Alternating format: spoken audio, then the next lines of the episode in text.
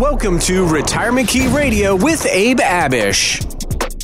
Abe, I'm so grateful for so much right now, and I think that's going to be the theme of this radio show, from me at least. Is Mm-hmm. I have so many friends and colleagues that are out of work right now because of what's going on, and you know how they released that stimulus package where folks could get possibly twelve hundred dollars. It depends on your situation Right. thanks to Congress and everybody trying to help us out in this time, Mm-hmm. I've decided that whatever I get, I'm going to give to someone I know that is out of work right now because people are going through a really tough time. Yeah, we've had a few clients lose their jobs, and I Mm. think they'll hopefully get picked right back up once you know all this dust settles. But Yeah. um, man, I feel so much for retail businesses. Mm-hmm. Uh, just going up to your local pizza shop and restaurant and bar and just retail in general. Yes. Man, all these parking lots are just empty, and I can't imagine how badly that's going to impact businesses and i think we'll see the ripple effect over the next few months with unemployment and how this is going to impact us all but man it's just uh, it's really unfortunate. But the fortunate thing that is happening here is people are nicer. They're just more Yeah. considerate of each other. Are you noticing Yep. that? Oh yeah, oh yeah, yeah. Shelly and I just went for a, a bike ride the other day on the W&OD Trail. We live in Leesburg, and the trail's kind of right behind our house. Really, we just hop on, and you know we can ride all the way down to Purcellville, Virginia, which is about 12 miles west of Leesburg, and we didn't go that far. It was our first time out on the bikes this spring, but what we noticed is that man, people were almost looking for interaction. You know, I would just offer a hello and hey and smile at them, and they Mm-hmm. Well, would they're smile tired right of back. staring at their family only. Exactly, exactly. And you know, in the DC metro area, people can kind of tend to stick to themselves Absolutely. and not be so courteous and friendly at times, or perhaps oftentimes. but uh, what we noticed the other day is people are just, man, they're just eager to give you a smile back and say hello and hey, we're all in this together. So I thought that was really interesting, and everybody's kind of just making sure everyone's okay. Our, our neighbors have been asking, hey, if you need anything, let us know. And really, we've been asking that to our clients and prospective clients, especially those that are older.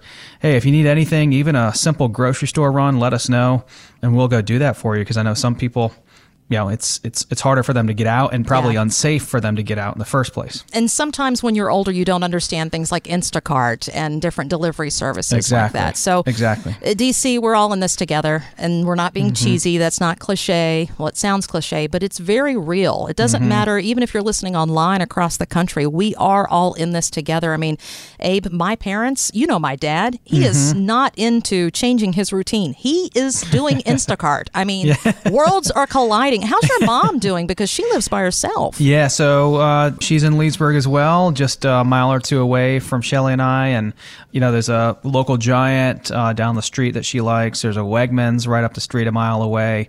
And uh, what's nice is that they've opened up special hours for seniors earlier in the morning. And that's when she likes to go, you know, to be there with uh, people her age. And that's what she's comfortable with. So I think we'll definitely see a lot of changes after this virus thing goes away. And perhaps that's one of them, you know, opening up a special window of hours for senior citizens. I, th- I think it's a great idea. I think and I so, think too. we'll see a lot more of those types of things happening um, once all this dust settles. Abe, you're talking about how the economy moving forward, we're really going to just have to wait and see how this pans out. And that's the terrifying part. It's the unknown. We don't mm-hmm. know what's going to happen. Mm-hmm. Yes, we can, if we're picking up food to go or having it delivered safely, we can overtip those guys and girls and do our best to support local businesses. But what is the long term effect? Many investors are being advised to stay the course with the market all over the place if retirement is far away. But some people may not have that time on their side, especially if they intend to retire in the next year or two. So, what would you tell those people about what they can control with their personal economy? For anyone retiring in the next year or two, it's it's going to be tricky, and I, I would say the time is now to really be serious about evaluating uh, what you have saved in your portfolio, what you need for income in the short term. You know, if this twenty or thirty percent loss is is really going to hurt you long term or if you have enough money to get through this downturn. You know, do you have enough cash on the sidelines?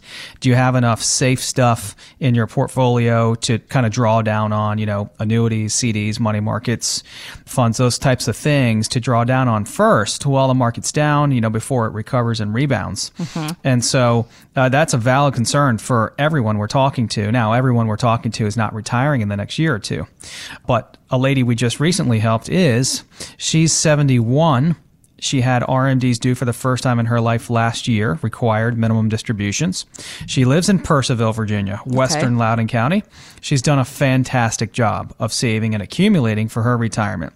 She has about $2.4 million saved, not including three or four rental properties and her primary home all paid off. Wow, good for her. Mm-hmm. She came to an educational workshop of ours in January before all this mess happened with the virus. Mm-hmm. And uh, we set up appointments, uh, one in person before the virus. And then from there, we've had virtual appointments with her.